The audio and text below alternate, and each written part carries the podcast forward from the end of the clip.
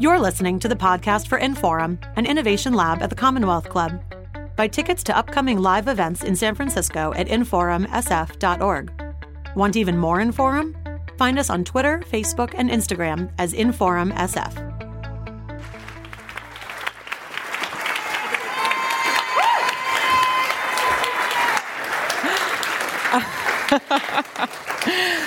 oh my gosh. Bret. Yes. Bret Easton Ellis. Yes. Okay, so first I have to read an opener for the radio. Hello and welcome to tonight's program with Inforum at the Commonwealth Club. I'm Nellie Bowles, tech and culture journalist at the New York Times. And tonight, I'm excited to be in conversation with Bret Easton Ellis, author of novels including American Psycho and The Rules of Attraction, podcast host of The Bret Easton Ellis Show, and author of the new book and his first work of nonfiction, White. So, Bret. Yes. Uh, I am the stereotype of the people you classify in your book as Generation Wuss. I'm a San Franciscan. I'm uh, gay. I eat organic. I go to yoga. I, I even write for the New York Times. I've done all of those things too. So, so I've done all of those things too. Make your sell to me. This book is about the problems, in large parts, about the problems in my generation. Make your sell to. What's wrong with my generation? Uh, sitting right here. Yes. I mean, part of the reason that I wanted to write this book is because for the last 10 years, I have been living with a member of your generation. I've been living with Todd, the millennial, who I often talk about on my podcast and who I reference a lot in White. And it was kind of stunning to. Um, find myself having, we've now been together for 10 years, having this long term relationship with someone who was from a different generation of mine. He was a millennial. Um, and just seeing the radical differences in bet- uh, between how we each look at the world. And uh, it was at first shocking. I no longer really call him a wuss or I use Generation Wuss. That was an initial kind of thing that I did. But I was really surprised by how much triggered him and how. How how angry he got about stuff and how hysterical. What was triggering him? What was he getting angry? Uh, he would be, and I talk about this in the book. Our first real fight was about cyberbullying, which, as a Gen Xer, I just couldn't wrap my head around it. We had a terrible fight about uh, that that case that happened with Dharun Ravi and um, uh, the kid from Rutgers who was a who felt that he had been cyberbullied by his roommate who had set up a webcam and had uh, caught him making out with another guy. The kid got very embarrassed by it and then jumped off a bridge. I couldn't process that. I couldn't understand the level of shame that would cause someone over what I thought was a pretty innocuous dorm room prank to actually go to that place. My boyfriend kind of understood it, and in terms of the amount of shame and cyberbullying that he saw on the internet. Um, and so, to me, there was a, there was a wide array of, st- of stuff that he was reacting to that I began to tweet about under the uh, label "Generation Wuss Strikes Again." Generation Wuss does that. It was it was because of the title "Generation Wuss obviously jokey, but there was a truth in it. But I am in his shoes every day. We've been together 10 years. I completely understand what he's going through. I completely understand his anger and his and his overreaction to things, and so and so I get it. If you had to sort of quickly sum up for the audience, some of whom have read the book, some of whom haven't, what what's the problem? What's the problem you're going out to fix? Chill out. it's chilling out, and it really is finding a way that's more cunning, more calm and collected in order to figure out and to dismantle your enemies and your demons, and to actually freak out 24 7, aided by social media, aided by the 24 7 cable networks, or whatever you're watching. Uh, my boyfriend really, in the last two weeks, has moved away from MSNBC and various mainstream mainstream media uh, outlets uh, and is now only getting his news from various YouTube outlets. But and, and, and, and I just saw for, I, I have seen for about two and a half, three years, what I feel, and again, I'm coming from a different generation, and what I feel is an overreaction to things that doesn't really move the needle, that the overreaction doesn't move the needle, that there is a way to, you know, as I said before, in, in a very cunning, collected way, you go about the problem, you circumvent it, and you make sure it stops. And I think sometimes that he gets so over emotional, as do many of his friends, that instead of solving the problem or dealing with the problem or eradicating the problem, the problem subsumes them. Mm. And that is the problem. But why shouldn't it? Why shouldn't we uh, be subsumed by problems or be angry? I think, I, like, like you talk a lot in the book about um, how we should um, how we should be calm, how we should not get into the muck of fights, and how people shouldn't be too angry. But uh, the reason you and I are able to sit up here to out gay people is because there were big fights. People got really angry. People thought, yes, got outraged. If there had been Twitter, they'd be tweeting. Yes, and there is a resistance, and that resistance is a good thing. But the resistance can only move the needle so far unless it really steps away from the problem, doesn't let the problem subsume them, sees the whole picture, the totality, which I think might finally now be happening in the overall culture for whatever reasons in the last couple of weeks. and then tackle the problem. What I've seen, though, is an outrage that is so outraged that it blinds people to dealing with the problems that they can like face and then dismantle and then deal with and then move on. It's kind of a stasis you know and that is what has always worried me about todd is that the anger and the over uh, you, know, todd. todd no todd is probably live streaming this somewhere and he's probably he's he's he's probably fine with it but um no and also I, we talk about this all the time at some point i want to ask your relationship relationship advice but that's for later later in the conversation and it also doesn't suggest i don't believe in protest i do believe in protest okay. and i do believe in resistance but I'm just of a generation, I guess, that thinks that the needle needs to be here and not like way over here. Uh, that's where I'm coming from. Yeah. And and of course, Todd doesn't agree with that. And of course, Todd is unhappy, and I'm happy.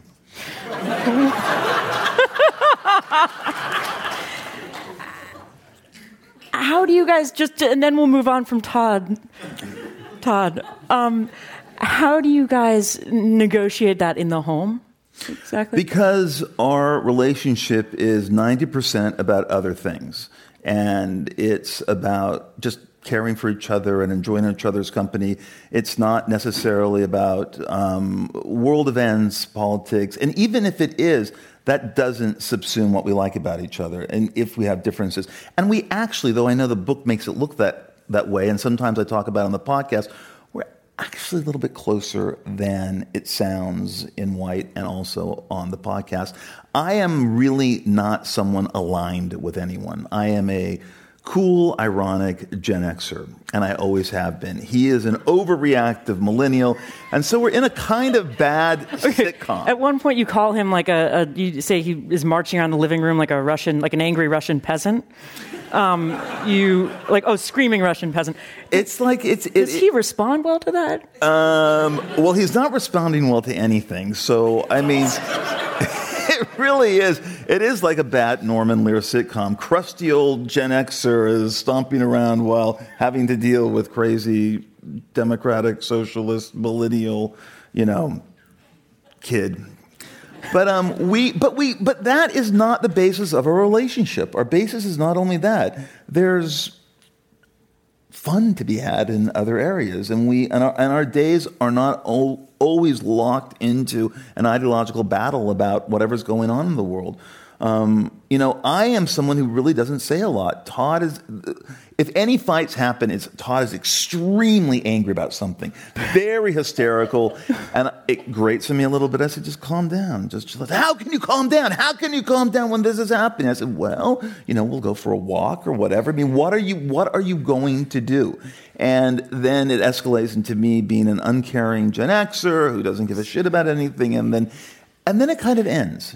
And then it kind of lands in a place where um, we decide to get a pizza, go to a movie or something. It doesn't subsume everything. Yeah. Finally, I get them down to a place where it's okay.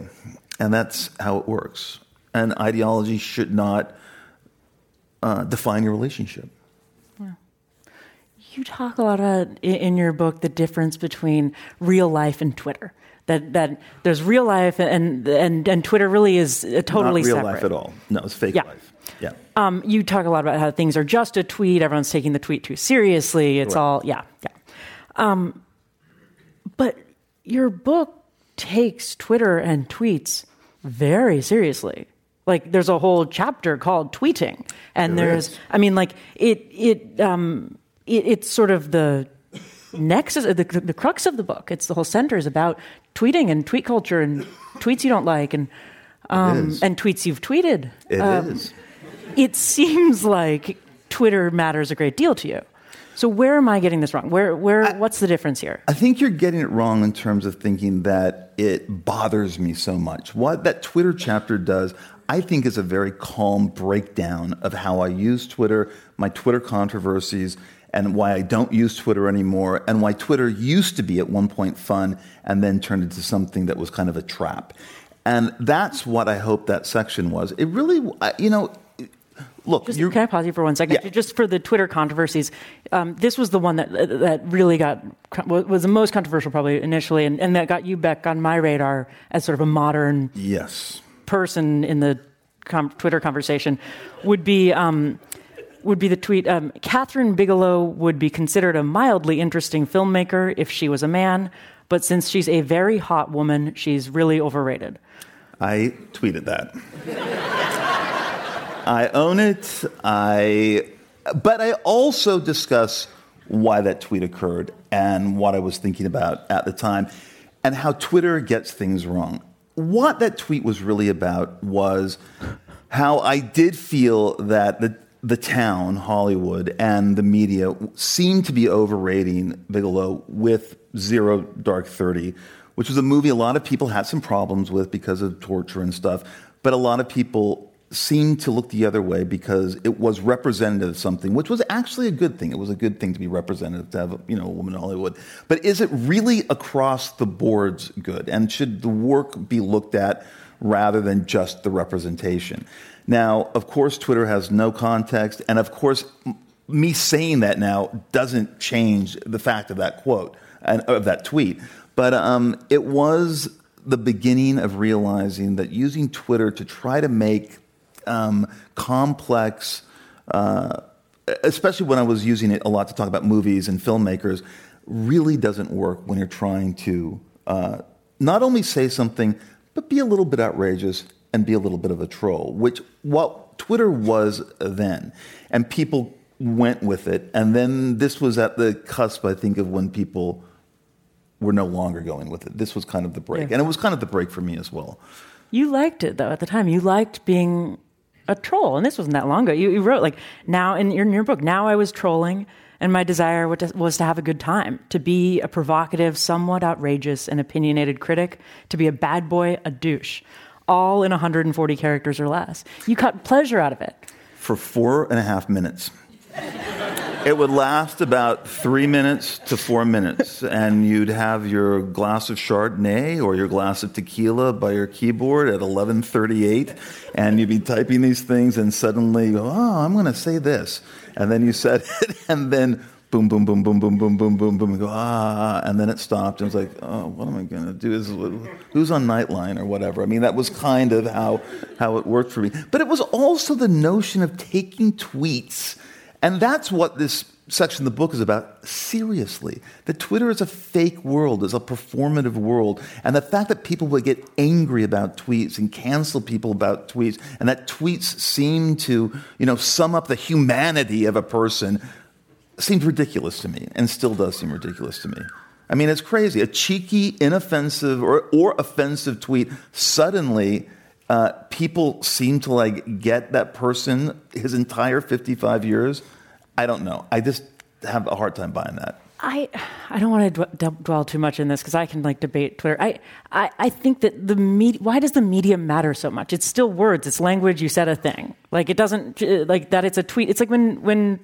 Uh, Trump's tweets early on, everyone was like, "Well, it's just a tweet," and now it's like, "No, these are presidential proclamations. They should, they ought to be covered as news." Like, wh- why does the form make it all of a sudden not. My- but I'm I'm digressing too much. Okay, but anyway, and, we'll, and, we, and we will wrap it up very quickly in terms about the tweets. My tweets are uh, very different from Donald Trump's tweets.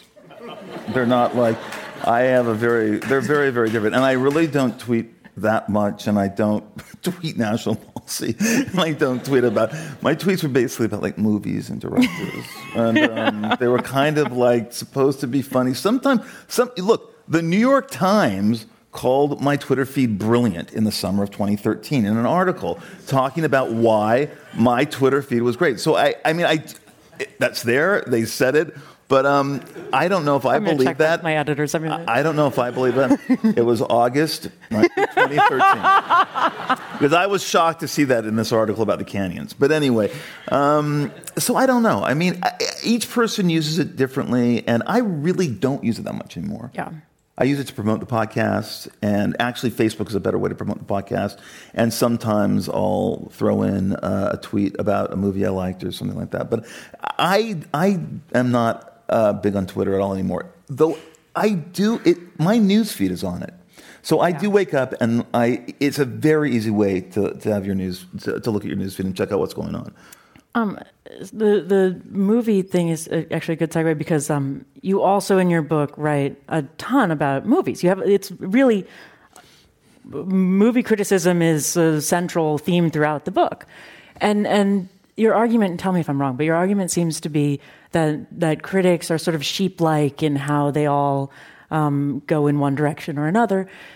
So tell me, tell us, what movies do you think critics got wrong? What, what movies were good in the last few years that critics missed?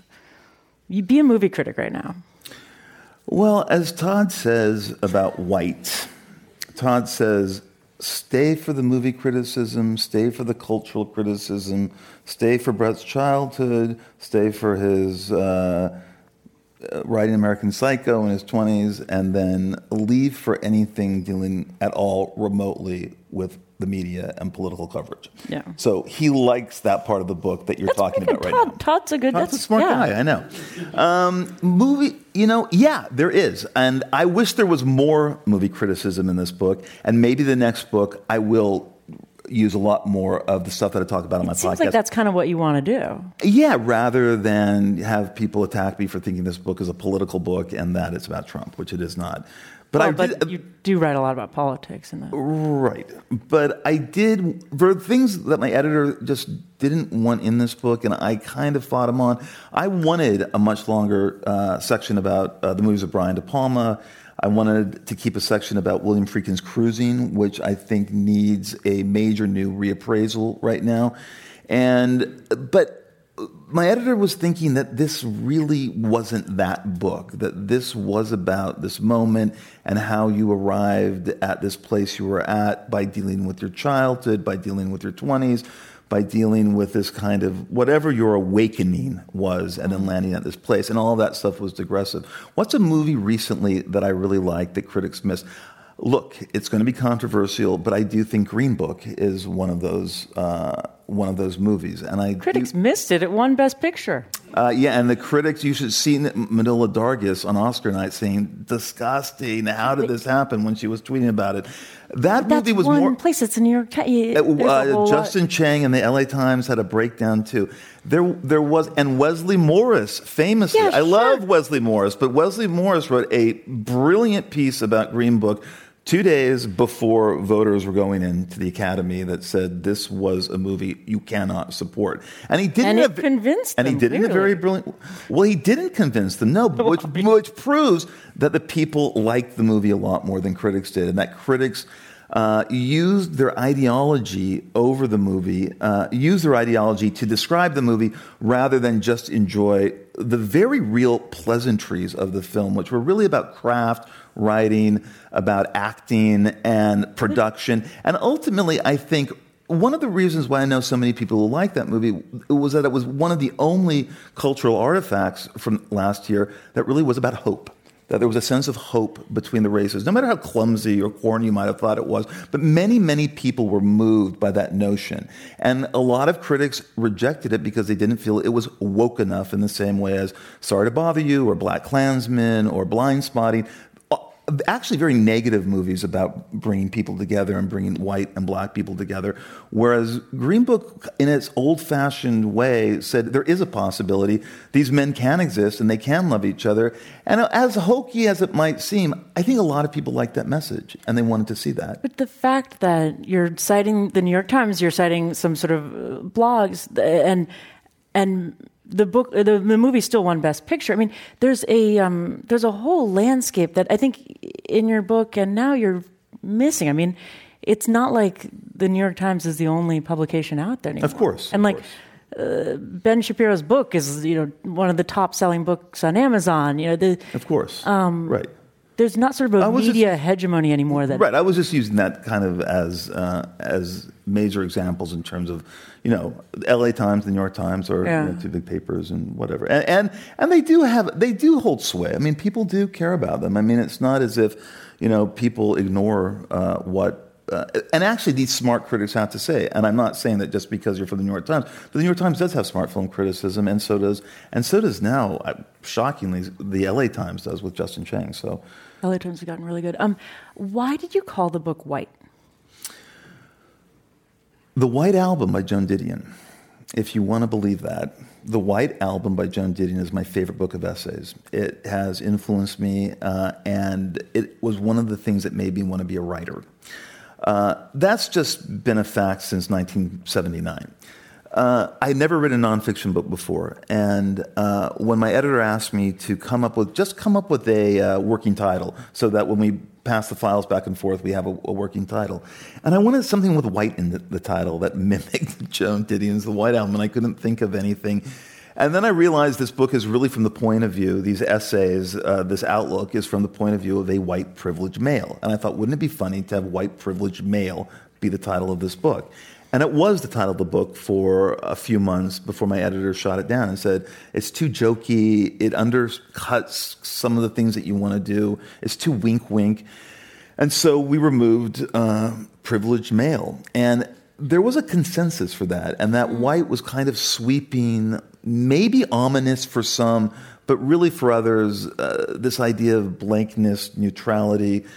Uh, and also a disappearing world because when Chip Kidd did the cover, uh, if you see the hardcover, white is at the very top uh, of the book and it's slowly disappearing. You can barely see it as it's floating up into the the ether or whatever. So I I, I ended up getting I understood what everyone was talking about and how they wanted to call it this and how Chip wanted to design the book that way and also realizing that it could push some buttons, I suppose. But that's also what the book is arguing about. That, that, that, shouldn't push buttons. It shouldn't, but it will for some, not for all by any means. Come on. You think it will for all people? I, I know. I'm curious. Does it? Does it? Maybe it does. Maybe it doesn't. I don't know. But if it does push buttons, then I do think that that, that is a problem. I don't think it should push a button. I don't think that word should push a button. You don't think that the book should? Uh, I don't think that word um, necessarily push that particular button and make people like freak out that the book is called White. Why did you want? Because it really is not about race. And I think people, if you know, if oh, people, oh, I would wor- say the book has a lot of elements that are about. Race. Well, I don't think alt right people are going to want to read this book, or like are going to want to well, read about me like jerking off over Richard Gere, or like talking about my love of Joan Didion, and like you know, tra- traipsing around the valley as a little boy going to Brian De Palma movies. I, I, I think the book is much, much more over there than it is at times here. That seems to overshadow the book for me. And so when I hear someone say it's a political book, going, it wasn't a political book. I wasn't thinking that at all when I was writing. I was thinking about me looking and covering something, but not aligning myself with policy and not defending people and not saying, oh, this is how it has to be it, it really is a reaction. The entire book is a reaction toward a kind of entitled hysteria, is how I saw it. And that I don't know where that's going to work. I don't know where the end game of that is. And that kind of worried me. Why did you want privileged male in the title? What, what, what do those words mean to you now? What, what, what would a kind of a joke, kind of a joke, another kind of thing like old joke. white man, like whatever. I was at um, I was at the L.A. Book Festival, and um, I don't know if anyone in this audience has ever had to do C-SPAN before in front of a festival and get phone calls. And I, I don't think I'd ever had to do it before, but what happens is that, you know, you get very elderly people calling in, and someone says, I don't understand this title, White. I don't know what's going on. And he said, You look like you're from, he was talking about the host, you look like you're from Norwegian ascent, and some, and Mr. Ellis looks like quite ruddy, like he's from Scotland, and I don't, I don't really understand what this whole white business is about. No question and then sort of like they go into the next caller, and then the next caller was going, I don't know what that gentleman meant when he talked about Mr. Ellis's skin tone, and I don't understand why he's so upset over how you look. And then finally, the uh, the final question was. Um, Mr. Ellis, I am an old white man, and I don't like being called an old white man. I really resent being called an old white man. What do you think? And then the commentator looked at me and said, Do you think it's racist? And I said, Well, you know, I think it's a kind of a joke, and if you can't laugh about it and you can't find it funny and you're going to trip it up into something else, if you're going to take it so seriously, then you probably deserve the feelings that you're that you're having about that. I really do. I mean, if you're really going to be wringing your hands all day, worried that you're being called an old white man, I, I can't help you. I mean, I don't know what to what to say. But white privileged male seems to be like another one of those things that is, you know, sure, white privileged male. I mean. Uh, what do you think it means? What do you think? What do you think the whole the the the how that's used? I mean, it's not positive. It's used in evolving and complex ways. Yes, and I agree. I agree.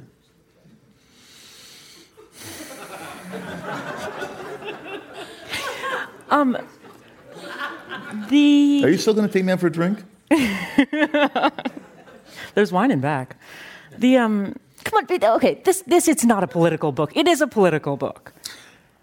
Okay, how is it? A pol- okay, because it's all, fair enough. Fair enough. Go ahead. All, I want to hear it because it's all about politics and this idea that it's not about race.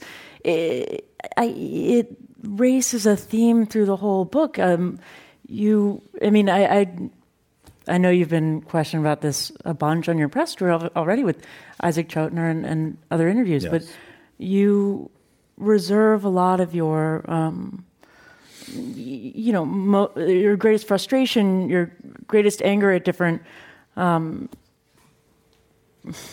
media has seems to be about um, things that have been real touchstones in the Black American community. The, the Black Panther, um, Selma.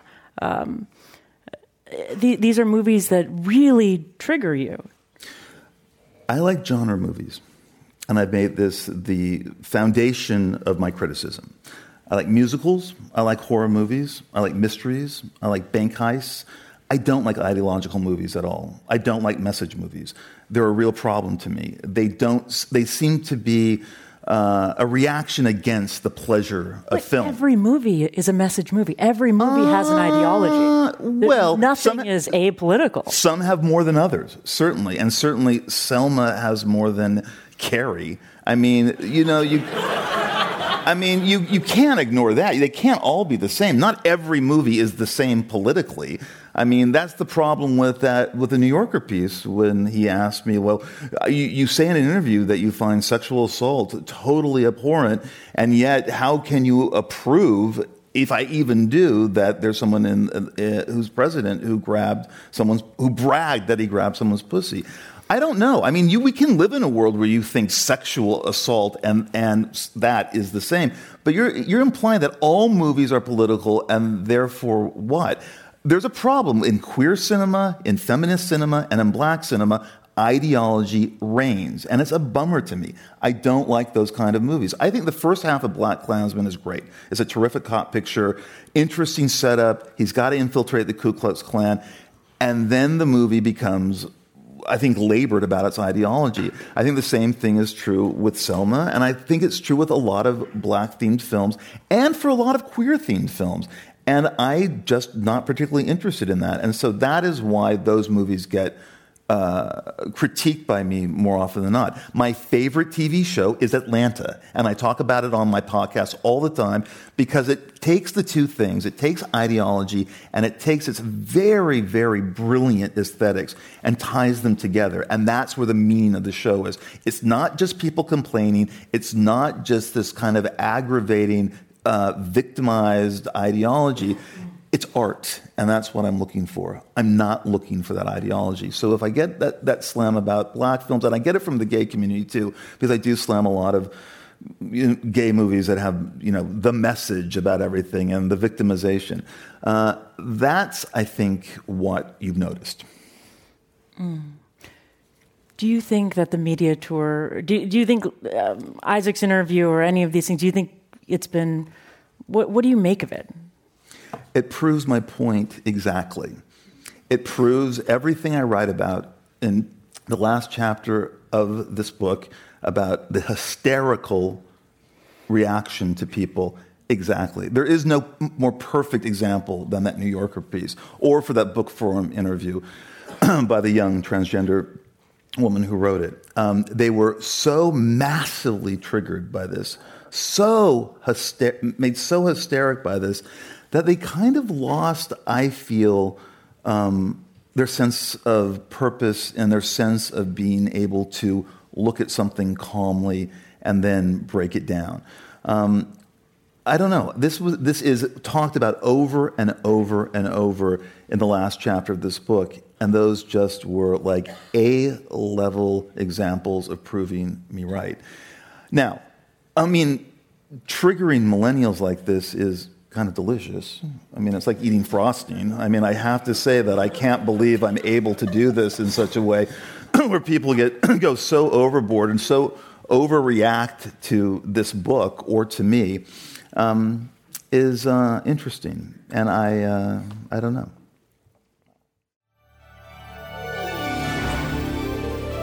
You are listening to the Commonwealth Club of California. Hear thousands of our podcasts on iTunes, Google Play, and Stitcher. And when you're in the Bay Area, please join us live for one of our 500 programs each year. You can find us online at commonwealthclub.org. Now, back to our program.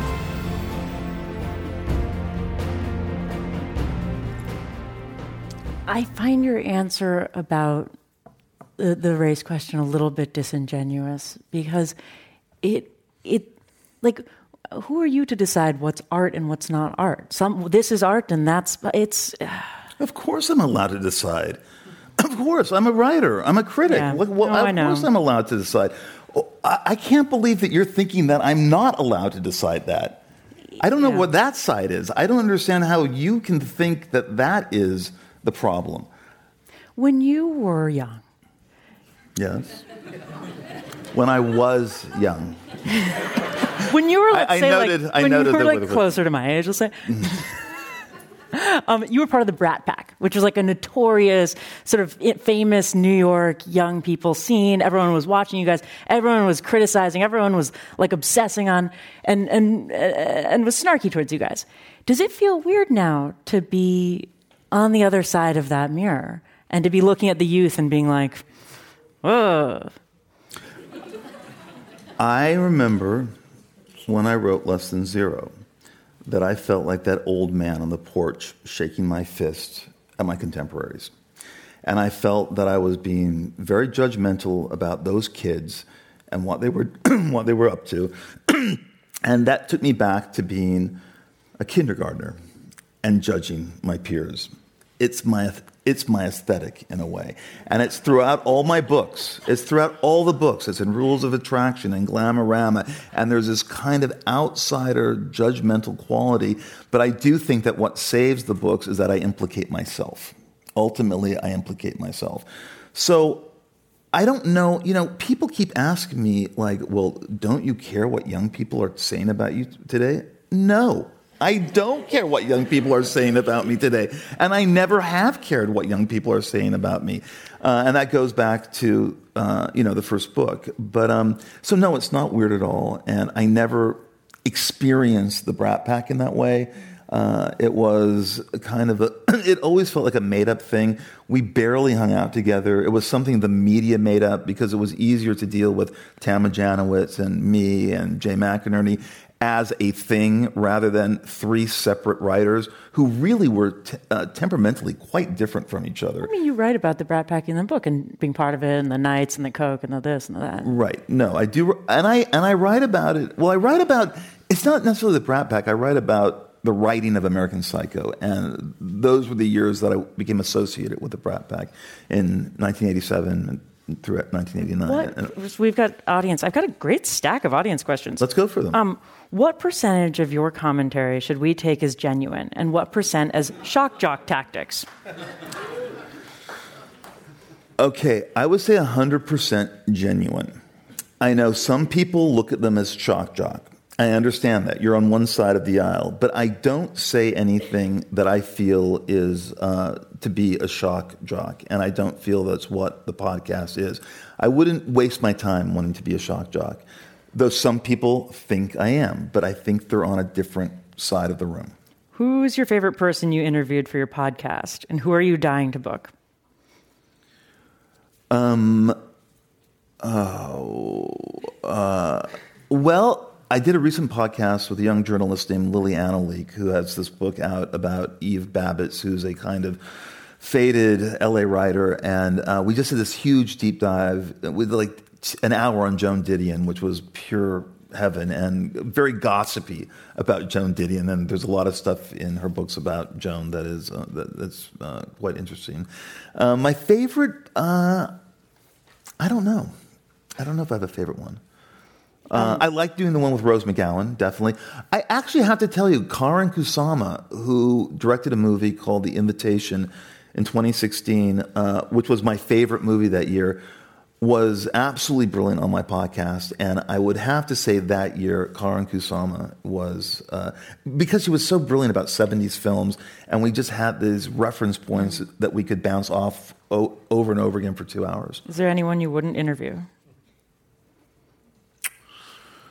Um, uh, no. Uh, you know, actors are hard. Actors mm. are hard, and yeah. I found that out. Um, but um, that makes sense. But no, I don't think so. I, I, would always give everyone a shot. Someone here, and don't answer this. Someone here, what what do you think about the movie Moonlight? I see that as a troll. But that's okay because there's a there's a chapter about moonlight in the book and i kind of take a deep dive into it that is from the podcast i actually did a very interesting podcast with um, an actress who got blacklisted for being gay who was uh, who was starred in a movie with harrison ford in the late uh, this is the moonlight podcast this was on the Moonlight yeah. podcast, and so. And, but Moonlight, generally, your thoughts on the Moonlight are you don't like it. No, we're okay. They're okay. I think it was overrated. That's all. Oh, gasps.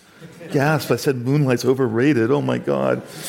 Uh, really? That's the problem. See, saying that and getting that reaction, that self seriousness about Moonlight is part of the problem, I think. So I don't know. You can't say anything about Moonlight, you know, is part of the problem, I think. You can't say something negative about Moonlight. You have to love it. You have to love it. Many people don't. it's just the it's the pattern of the movies that you pattern. single out for not the liking. Pattern. It's yes, a pattern. It's a pattern. It is a pattern. There is a pattern because I have an aesthetic.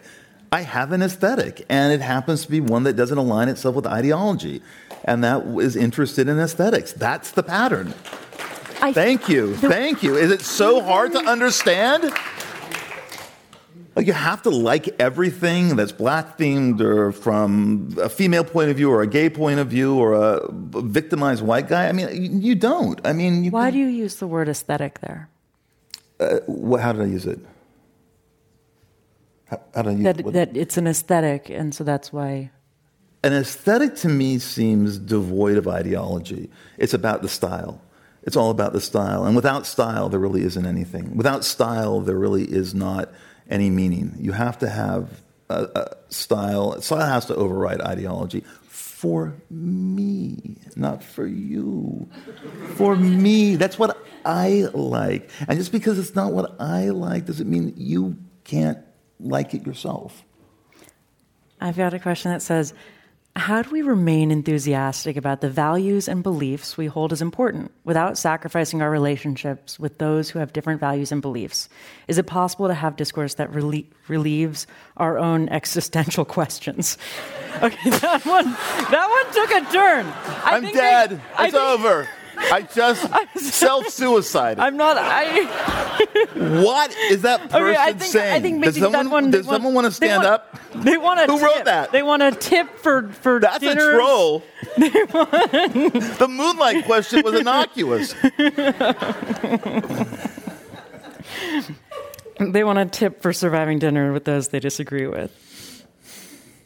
What's that again? Oh, they, I think they want a tip for okay. surviving dinner with those they disagree with. Oh, yes. Surviving dinner. I mean, I don't know. Again, the hysteria is all over the place. I can't survive dinner if he doesn't like moonlight. I mean, really, where are we? Where are we? Sometimes I think I'm going mad when I hear young people talk about shit like this. It's like, really? This is how you live your life? It must be so hard, so difficult. And that's why they're so unhappy. That's why they're so miserable.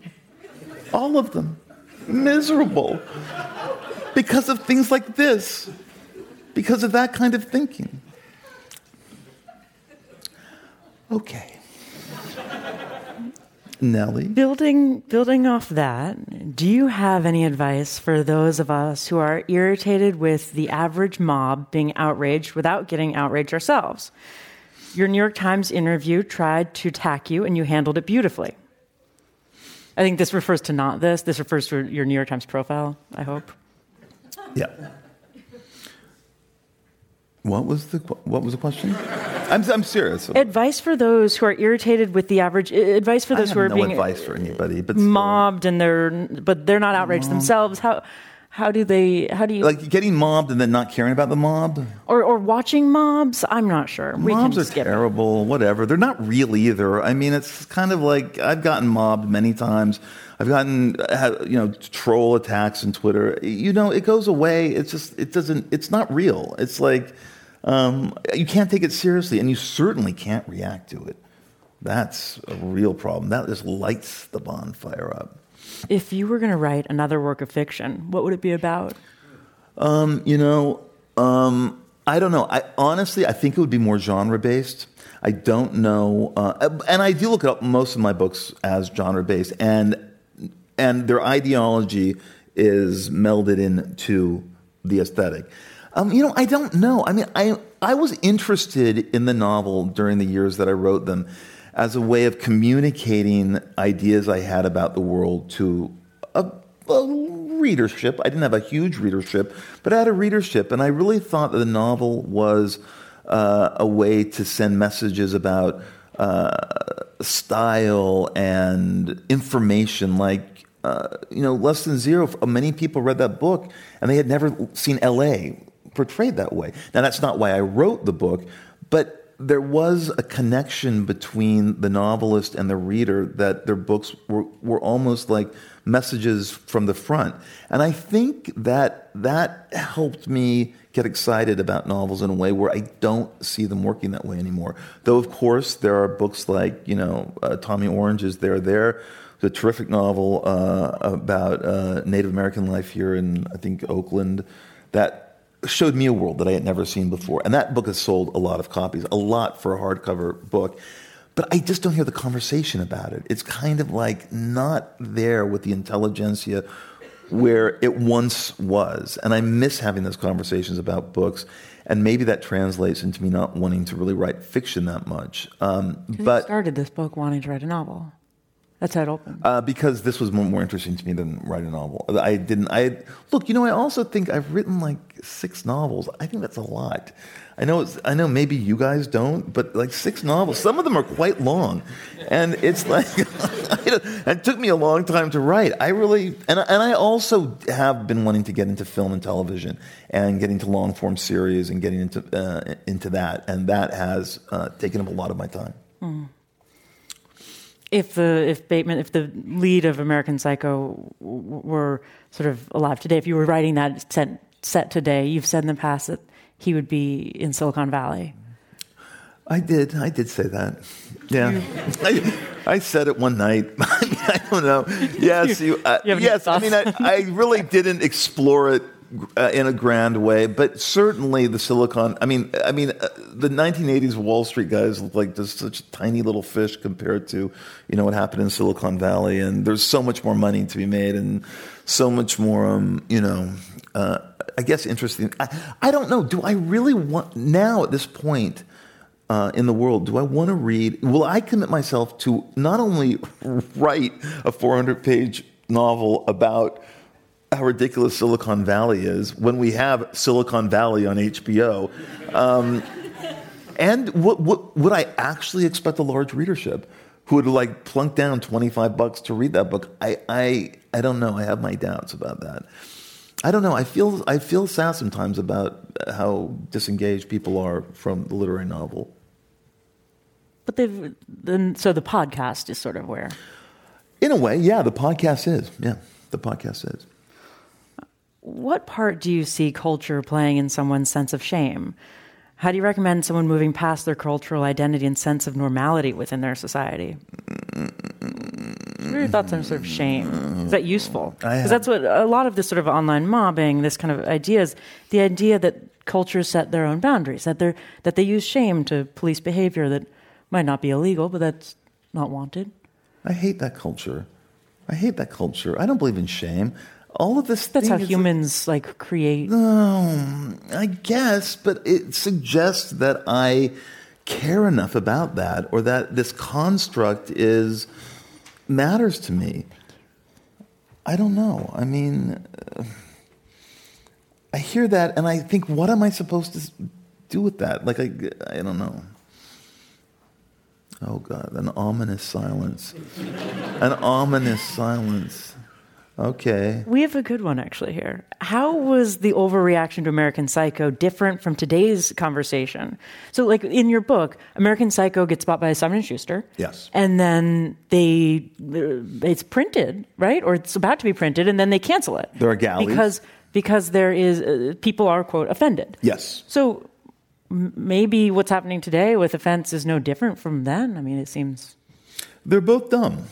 I think they're both dumb when it comes to uh, books, and especially something like uh, like American Psycho, uh, which um, which part of the problem was that it was it was a corporate decision, and that's what was scary about it. It wasn't made by the publishing house. The corporation that owned the publishing house hated the pre-publication bad publicity of that book. But I mean, like people were offended and riled up then about content that triggered them, and people are offended and riled up now about content that, tr- that triggers them. Maybe it's just sort of like this is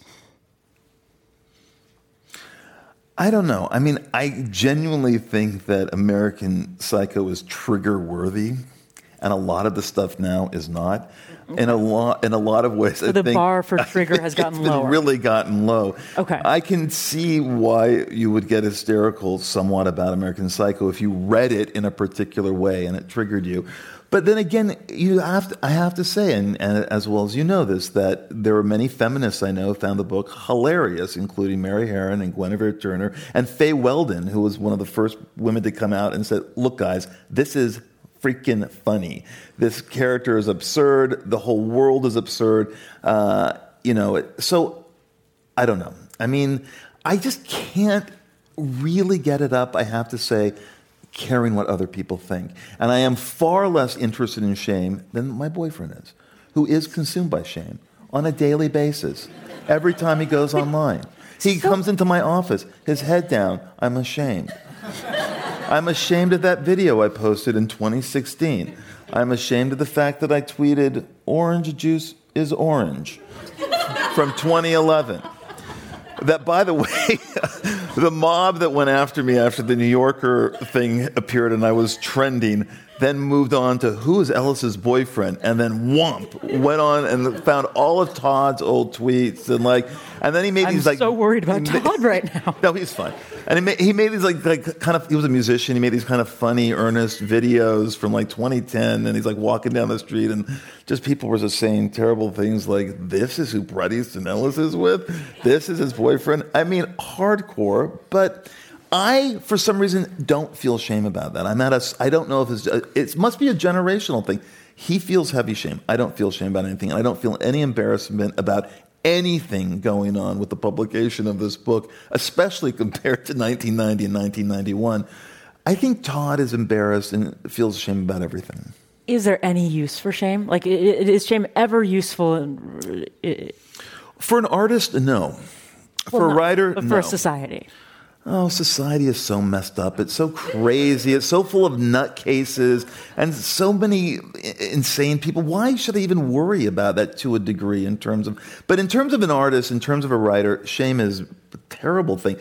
As is, you know, you know, there's that line in, um, that I talk about in The End of the Tour, the movie about David Foster Wallace, where this rewritten construct of David Foster Wallace is this very earnest, schlubby, nice guy, dog loving, McDonald's eating, uh, tells the tells the smart New York journalist who's been humbled by him by the end of the movie because he realizes, yeah, I'm a New York journalist, I must be a bit of a dick. And he's kind of in their last scene together, David Foster Wallace says, just be a good guy. Just be a good guy. And that is very terrible advice for a writer. That's really bad advice for a writer. And that and you can deal with that however you want. This, I, um, this might bridge off that. I don't know if I'm even allowed to read this question, but they gave it to me, so I, so I will. Um, which character from your books would you marry, have sex with, or kill? I think it's not have sex with. it's, you know. It's the fuck. shame It's that I've internalized. Okay, okay, let's I mean really if anyone is interested, if anyone is interested, I'll ask this. Okay, so what's who are the who's what's the first one? Marry, fuck, or kill. Who's the one that I would marry? Uh, it's going to get me in trouble. Okay, Sean Bateman. hot. very hot. Based on a very hot person. But Sean Bateman, definitely. He would he'd drive me crazy, but that would be it. You're blushing a little right now. Is it hot in here? Is it hot in here? I've been sweating all day, but uh, wait, what's the next one? You're so- Oh, fuck. Um, uh, Victor Ward, who is the narrator of a very unread book of mine called Glamorama. He happens to be a male model, so so that and then the, the and then kill. and then and kill. Oh, this you know, you ask me this, it's going to get so weirdly heavy. I would kill the Clay from Imperial Bedrooms, who turned out to be such a friggin' mess, such a disaster. And that's very depressing to realize that. Yeah. God. I'm not even kidding you. Look at the, what the next question on the little card says. Uh, yes, I It's am. it's are you happy? You Yeah. guys, you guys, this is getting intense. Are you happy? But I think they're asking that because they think Are that I might not be. well, I think we're all worried about Todd. Oh, Todd. Todd's I'm not bounce worried back. about you. Todd's bounce back time is huge. He could be super miserable, and then suddenly he's No, playing no, no. Final Go back Fantasy. to you. I'm sorry, I got us distracted. You got to answer it. There- What did I answer? I am. Am happy? answer? You're happy? Oh yeah, yeah. I'm happy. Yeah, I'm happy. There's no other way to be. There's no other way to really move through the world. I finally realized after being miserable my whole life that there is the only way to really make it work. It's kind of like yeah, to kind of be happy, you know, fake it a little bit. There, but you know, sure. I mean, I don't let the miseries of the world overtake me in a way that that, that I once once had because I I don't know where that gets me as uh, as a writer as an artist. We've been circling this a little bit. For someone who says chill out, you choose to make you choose to publicly make comments you know folks will see as provocative. Why? So kind of you're saying everyone should be calm, everyone should be chill, but you're really throwing a grenade into the into the conversation you're trying to. A and, grenade. Did I throw a grenade into the conversation? Or you know, you're trying to stir shit up. You know I am you are. Trying Don't stir, pretend like you're. I'm not. not trying to stir anything up. I think one side thinks someone's trying to stir shit up, and one side isn't doing that. I'm not lobbing grenades and stirring a pot of shit up. I'm just saying what I feel. I'm not making things up. I'm talking honestly about where I'm at as an individual and how I see the world. That's all I'm doing. And I, I'm the type of person who would admit it if I stirred shit up or I was just trying to like fuck with people. I, I just, that is a waste of time. You can't do that. And it doesn't work, really. It might work for a minute or two, but it doesn't sustain a career. It doesn't sustain an individual's authenticity or whatever. You have to just be, you have to be real. And that all suggests that I'm not being real. Being a shit stir or throwing a grenade. That, that's not real, I don't think. So. But in terms of like making it work, so you argue to chill out, you argue to calm down, uh, you didn't vote, um, you sort of argue for an apathy. Uh, argue for what? An apathy of sorts. There is something it's, very attractive about apathy in this clearly, world. There is something clearly, but that's not attra- how. Uh, if we all just sat down and let, I mean, believe me, we have plenty of crazies to not ever let that happen. Okay, so don't ever worry about that. That apathy thing isn't going to happen. There's enough nutcases out there to keep like, everything churning and going on like crazy. It's a very Gen X. You're trait. just going to leave it to the nutcases. Well, I don't know. I mean, who, I mean, what else are you supposed to do, really? After... I mean, as I think, uh, look, I'm not a true. I, look, I write. I'm here. I can't be truly apathetic if I'm not here trying to engage with you, and I'm talking to people, and I'm on a book tour, and I've written a book. So the apathy thing is mm, not not really right. But there definitely is an, a distance and a cool and an ironic distance from Gen X, and I see it in a lot of my friends who are my age and who have similar similar beliefs in terms of that. It's not it's not like, a total like blaming '90s skateboard culture. uh, Is that Gen X? No. What is Gen X? I only know actually from 2010 onward. Gen oh. so sorry. I'm so sorry. That's, no, that's that's true. No, Gen X is whatever the made up generation after Boomer and before Millennial. but uh, so after Trump won, and you're writing about sort of people freaking out, and you, you wrote there were no signs of accepting one of life's simple if brutal truths. You win some, you lose some, and then you write you write it's not as though a, a quote, a bureaucratic band aid is going to heal the deep contradictory rifts and the cruelty, the passion, and fraudulence that factor into what it means to be human. And this is what you read as sort of like, we, we should all, like, uh, politics aren't going to fix it. But on a certain level, some things matter. Like, uh, we keep talking about the gay thing, so let's talk about that. Like, it, it matters on a tangible level whether I can get married next year or not. Like, you know, it, that, that would be. Yes yeah. So some things matter. Some things and do. Some things matter more than others. I agree with that completely. If it all sounds contradictory to you, and that people are contradictions, and I, then I and I under, I understand that. But um, um, what was the thing we were talking about before the gay thing? Apathy or shame. Apathy or shame. Chill out. Are you happy? No, you were talking about, you know, you were reading from the book and you were talking about my worldview about politics. Oh, a bureaucratic band aid. It's not as though a bureaucratic band aid is going to heal the deep contradictory rifts and the cruelty. So it's like people that's think that. That's my favorite line in the book. that's my favorite section in the book. That, that's my favorite paragraph in the book. That's where it all comes together for me. I'm not joking. Well, yeah.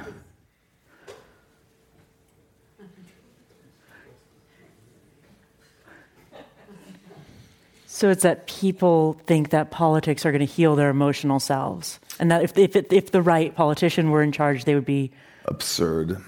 It's absurd. I, I do. I feel that's absurd. I do. I feel that's crazy. That's just me. I don't. You know. I, I know that's. It's just that I basically, and it's true. And I said that in the New Yorker uh, piece, which made me seem crazy. But I've always been an absurdist. I've always I think the presidency is absurd. I think politicians are absurd. I think the whole notion of so much of society and the things we have to do and the values we have to accept are basically absurd. And I think my books are a reflection of that. And I really think the reporter who wrote about me in the New York Times, who did a great job, did not agree at all with everything I said, but she really stepped back and understood White as kind of a culmination of everything that I'd been doing artistically up until that time. She didn't agree with it, um, but she understood that that was what the book was about, and she, you know, accepted it to a degree. But I, I do think that that is. Um, you know, she got the absurdity thing, and she and that, and she wrote about that. She said Ellis has been an ironist and an absurdist, and that this is sort of the culmination of that. So I don't know. I mean, what do you do when you're dealing with someone like this in terms of that, in, in terms of looking at the world that way?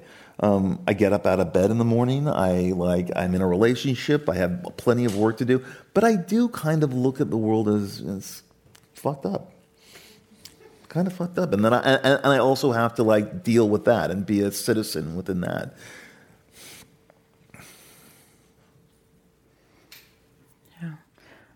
Um, we have one last question, and then I'm gonna, and then I'll go to our sort of Commonwealth ending. I think we're at time almost. I don't know where, if we have a person, but um, what happened to grit, to the American can-do spirit? This is a question very much from, from another perspective. What, what happened to grit, to the American can-do spirit, or is that the baby boomer or the silent generation? So, kind of, what what happened to the value of grit and to the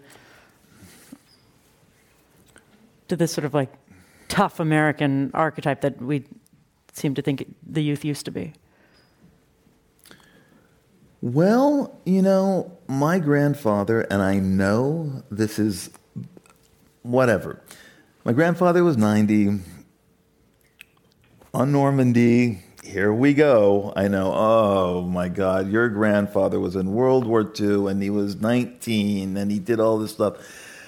I don't know. Sometimes I think about that generation of men, and I can't help, especially now, but be kind of blown away by what they sacrificed and what they had to do compared to so many of, yes, the millennial men I know, and would they ever be able to do that? I'm dating myself and I'm sounding quite old. I understand that.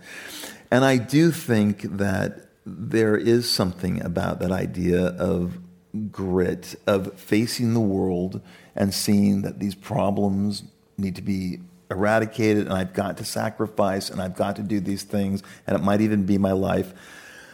I don't know. Sometimes when I see young men, you know, complaining about whatever, I don't even want to say safe spaces or or getting angry at college campuses about a speaker or something like that, and thinking about what would they be doing you know, on, uh, I don't know. I, look, it's an abstraction to me, and I don't think about this all the time, but I understand what that, what that is, that, that, that kind of like pragmatic grit that I think you're talking about that we have to, um, you know, and I, and I do, and look, Gen X is really, look, we're as far from that great generation or the silent generation or whatever then uh, but maybe not as much as millennials are but it, it, it is. There's something about that that that is attractive to me that notion that um, uh, that hopefully that that is somewhere still out there.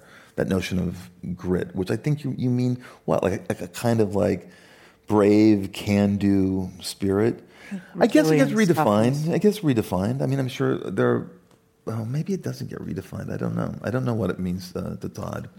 Is it? Uh, are we in this just sort of slide towards decadence and infighting and triggers and all of this? That's, or do you see things that might pull back from that? Like in, in sort of your worldview, is there a fix? Is there a way to? Well, there's never really a fix, um, but. Uh, I don't know. I mean, things. Do you believe that things are uh, cyclical? That, that, that, I mean, cyclical. Do you think that things come in cycles and that it's maybe this way now, but it's going to be something else later, and that I used to think we were on like a linear trajectory of constant progress, and then. Okay, so who did I say I'd fuck? I want to. I want to change that answer. I just realized that's why I was zoning out. This for a minute. is where we're going. I don't. I'm asking for your one okay, so solution. Mary. okay, I. No, I would keep who I'd fuck, and I would change marry. Oh no, no. Actually, no. I'd keep them all You're the same. so okay, I'm sorry. You're so bad. Okay, okay, um, okay. Where there's a Commonwealth tradition. Oh no, No, it's not weird. it's not. No, this is the new San Francisco. It's all Okay. very like um um okay. Now it is an Inforum tradition to ask all speakers the following question. What is your 60 second idea to change the world? wow. Yeah. You got 60 seconds and you can't go back to Marry Fuck Kill.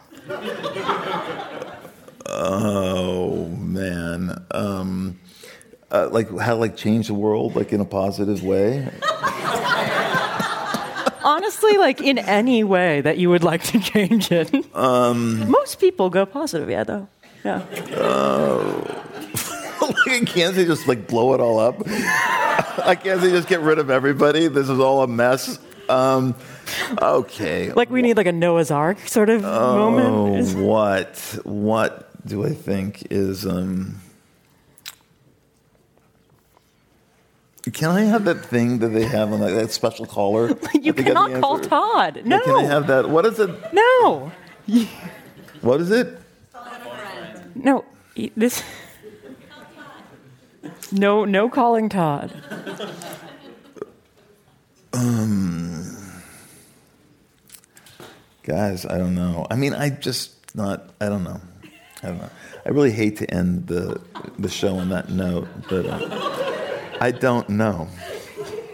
I don't know. Anybody? Anybody? Anybody have any ideas? Chill out. Chill out. Yeah, everyone chill out. That's it. Chill out. Not be so angry. That's that's exactly. That's what I just wrote a book about. Oh my Thank god. you to author Bret Easton Ellis for joining us here at Inforum at the Commonwealth Club tonight. Thank you, Nellie. Thank you. And Thank you, Bret. Um, listen, guys, guys, he'll be signing. He'll be signing copies of his new book. He'll be signing copies of his new book, White, in the lobby shortly, so pick up a copy. Thank you all for listening in the room and for listening and watching from home. I'm Nellie Bowles of the New York Times. Have a great night.